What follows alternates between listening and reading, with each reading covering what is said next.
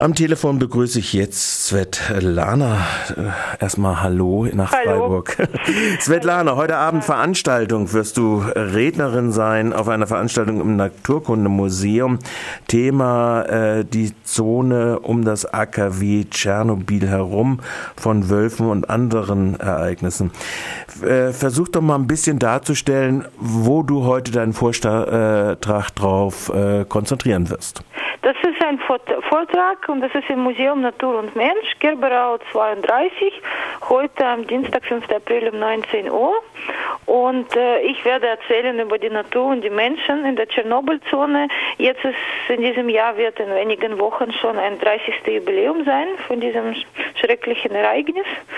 Und einfach, ich würde reden über die Veränderungen, die jetzt äh, in, der Zone stattgefunden haben und würde quasi so einen historischen Abriss machen, was passierte nach 86 und wie leben jetzt Menschen und Tiere dort. Und so zwei Hauptthesen quasi.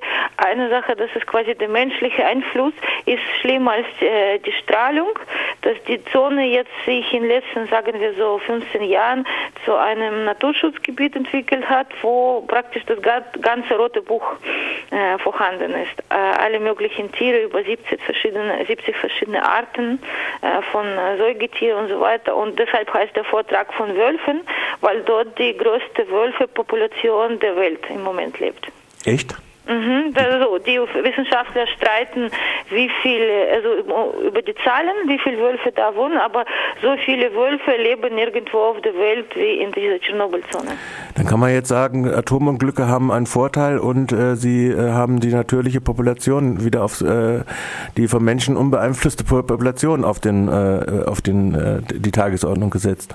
Genau, das heißt, man hat versucht, mit dieser Zone etwas zu machen und äh, wieder quasi die, dieses Territorium ähm, möglich für Menschen zu machen, aber das hat nicht geklappt und es wird auch nicht klappen in den nächsten, ich weiß nicht wie viel, 100 Jahren. Aber die, äh, so die Naturwelt hat sich erholt und einfach dieses Experiment, das nicht freiwillig gemacht wurde, zeigt, dass es quasi der Mensch ist die größte Gefahr für die Naturwelt. Wobei natürlich die atomare Nutzung natürlich auch die größte Gefahr für den Menschen ist. Äh, genau. Ich, ich weiß jetzt nicht, wie die äh, aktuellen Daten, aber ich gehe davon aus, dass die Folgewirkung des 30 Jahre zurückliegenden Unfalls immer noch äh, äh, Ja, ja, jetzt, jetzt wird gefeiert quasi, dass es äh, Cäsium 30 Jahre Halbzerfallzeit hat, aber es ist nur ein Isotop und es gibt alle möglichen Elemente, die äh, das, äh, so das Territorium bleibt äh, dekontaminiert, äh, kontaminiert und das Territorium wird äh, für Menschen äh, gefährlich sein für nächste Jahrtausende, denke ich. Und ich rede über die Natur, aber die Natur quasi, die, die Tiere leben kürzer als Menschen und die passen sich schneller an an die Naturbedingungen. Das heißt nicht, dass die Tiere dort alle gesund sind und dass sie lange leben, vielleicht ihre Artesgen also Artesgenossen in anderen Teilen der Welt äh, haben bessere Gene, aber weil die nicht gejagt werden, weil die Menschen dort mhm. seit 30 Jahren nichts bauen, die Naturwelt quasi erholt sich und äh, einfach es gibt dort eine große Vielfalt, die davor nicht mehr gab. Aber ich werde auch nicht nur über Wölfen sprechen, sondern über die Menschen und über alle möglichen äh, Kategorien, die dort sind. Für uns ist es quasi eine Todeszone, wo niemand ist, aber da sind etwa 10.000 Mitarbeiter, die jeden Tag nach Pripyat in diese Atomstadt fahren, um dieses AKW weiter zu pflegen und es wird jetzt ein neue, neue Sarkophag gebaut. Eben, das wollte ich gerade fragen. Ja. Es muss doch eigentlich praktisch, äh, die Abdeckungen müssen doch, äh, weil sie brüchig sind, äh, äh wieder erneuert werden, oder? Ja, da haben alle Geld gegeben und äh, diese neue Überdeckung wird 2017, ich glaube im Herbst, fertig gemacht.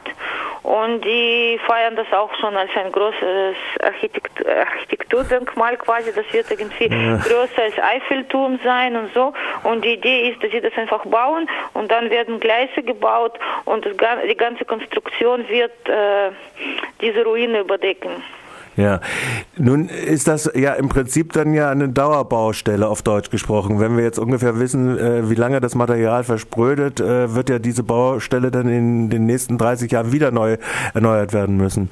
Ich würde sagen, also ich bin keine Ingenieurin, aber ja. was ich da gelesen habe und so, äh, das ist, wird eine Dauerbaustelle für nächste Jahrtausende sein. Man kann vergleichen mit Freiburger Münster, ja, da wird immer gebaut. Stimmt, ja. Eine Stelle ist fertig, dann äh, geht man weiter und so wird das ständig um, um das Münster herum gebaut und genauso wird es in Tschernobyl für nächste Jahrtausende sein. Vorausgesetzt, die Finanzierung ist gesichert. Genau, vorausgesetzt die Finanzierung ist gesichert und jetzt, was ich alles selber für mich auch entdecke, weil ich dann viele historische Quellen lese, äh, das ist quasi, dass alle, also dort haben in den 90er Jahren bis 800.000 Menschen gearbeitet als Liquidatoren ja. und viele Maßnahmen, die damals gleich nach dem Unfall gemacht wurden, die waren eigentlich sinnlos. Man hat die gemacht, man hat viele, also das hat viel gekostet, viele Menschen haben ihr Leben verloren, sind krank geworden und alles wurde gemacht, weil die Sowjetunion äh, wollte, das AKW weiter zu benutzen. Mhm. Äh, Svetlana, heute Abend, 19 Uhr, sagen wir jetzt nochmal den Termin. Du hast jetzt im Prinzip genau diese zwei, diese zwei Pole auch nochmal äh, benannt. Ähm, heute Abend, 19 Uhr, wo ist dieser Ort genau? Gerberau? Das, das ist Gerberau 32, das ist das Museum, das jetzt äh, Nat Museum Natur und Mensch heißt. Und diese Veranstaltung ist vom Freundenkreis Museum Natur und Mensch. Und das ist neben dem äh, Eis, einen bekannten Freiburger Eiscafé, wenn ich das richtig sehe. Genau, das ist neben Capri. Genau.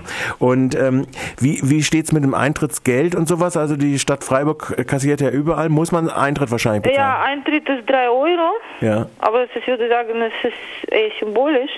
Aber halt, die städtischen Museen müssen Geld verlangen. Und das ist ermäßig 2 Euro. Und für Jugendliche und Kinder unter 18 Jahren ist es äh, dann kostenlos und auch für Menschen, die Museumspass haben ist es auch kostenlos. Mhm. Also mal ein Argument äh, vernünftigerweise doch äh, in die Kulturförderung durch den Museumspass einzusteigen. Dann kriegt man auch noch Ich freue mich, wenn äh, zu, äh, Zuschauer kommen und da kann ich natürlich mehr erzählen und ich werde auch viele Bilder zeigen. Okay. Svetlana, vielen Dank für diesen Veranstaltungshinweis, den du heute als Referentin gestaltest im Museum für Natur und Kultur. Nee, Natur und Mensch heißt Und Mensch, Mensch, Mensch, ja gut, äh, okay. Menschen sind wichtig. ja, okay. Dank dir vielmals äh, Danke für deine dir